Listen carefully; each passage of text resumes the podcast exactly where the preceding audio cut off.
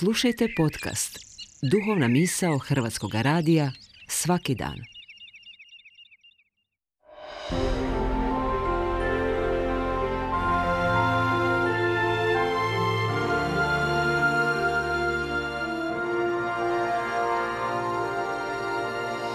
Duhovna misao. Urednica je Blaženka Jančić.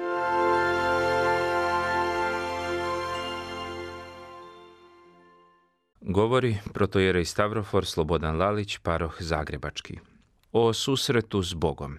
Ako bi pokušali da sažmemo temu Hristovog evanđelja u jednu rečenicu, mislim da ne bismo pogriješili ako bi ta rečenica nosila poruku Bog iznad svega, a čovjek prije svega.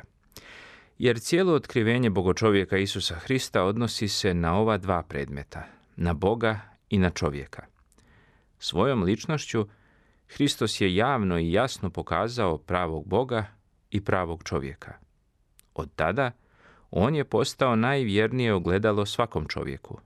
Pred tim ogledalom, u susretu sa njim, čovjek ispravlja svoje misli, koriguje svoja dijela, usavršava se i postaje bolji i pravi čovjek.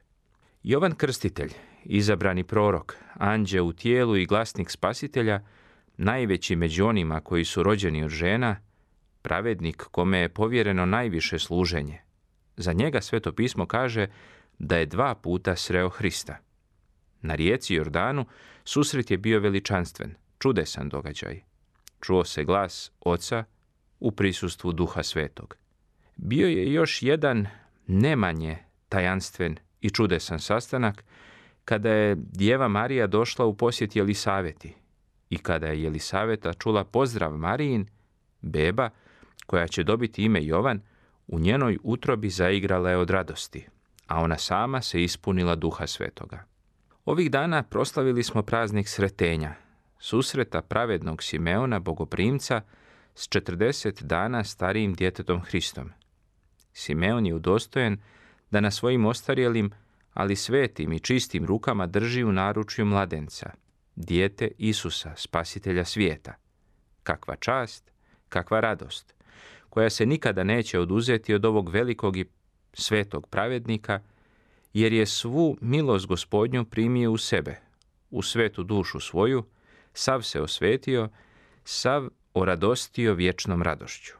Ipak, tajanstveno i nevidljivo, u molitvi, susreo se on ranije sa gospodom, svim srcem, svim bićem svojim, kada je pošao za njim, kada je pošao za besmrtnošću, pošao u život vječni, pošao je za vječnom istinom, za vječnom pravdom, za vječnim životom. To je put i svakoga od nas. To je tvoje sretenje i moje sretenje.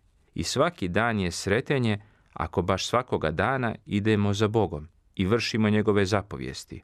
Molimo se u hramu, molimo se u kući, na putu, na ulici. Tada idemo za njim. Kada činimo dobra djela, kada dajemo milostinju, kada nas potresaju patnja ili obraduje uspjeh i sreća drugog čovjeka, to je naše sretanje sa njim, sretanje sa Bogom. Tada postajem čovjek i postajemo ljudi, jer On nas vodi kroz ovaj svijet, vodi, provodi i odvodi u život vječni.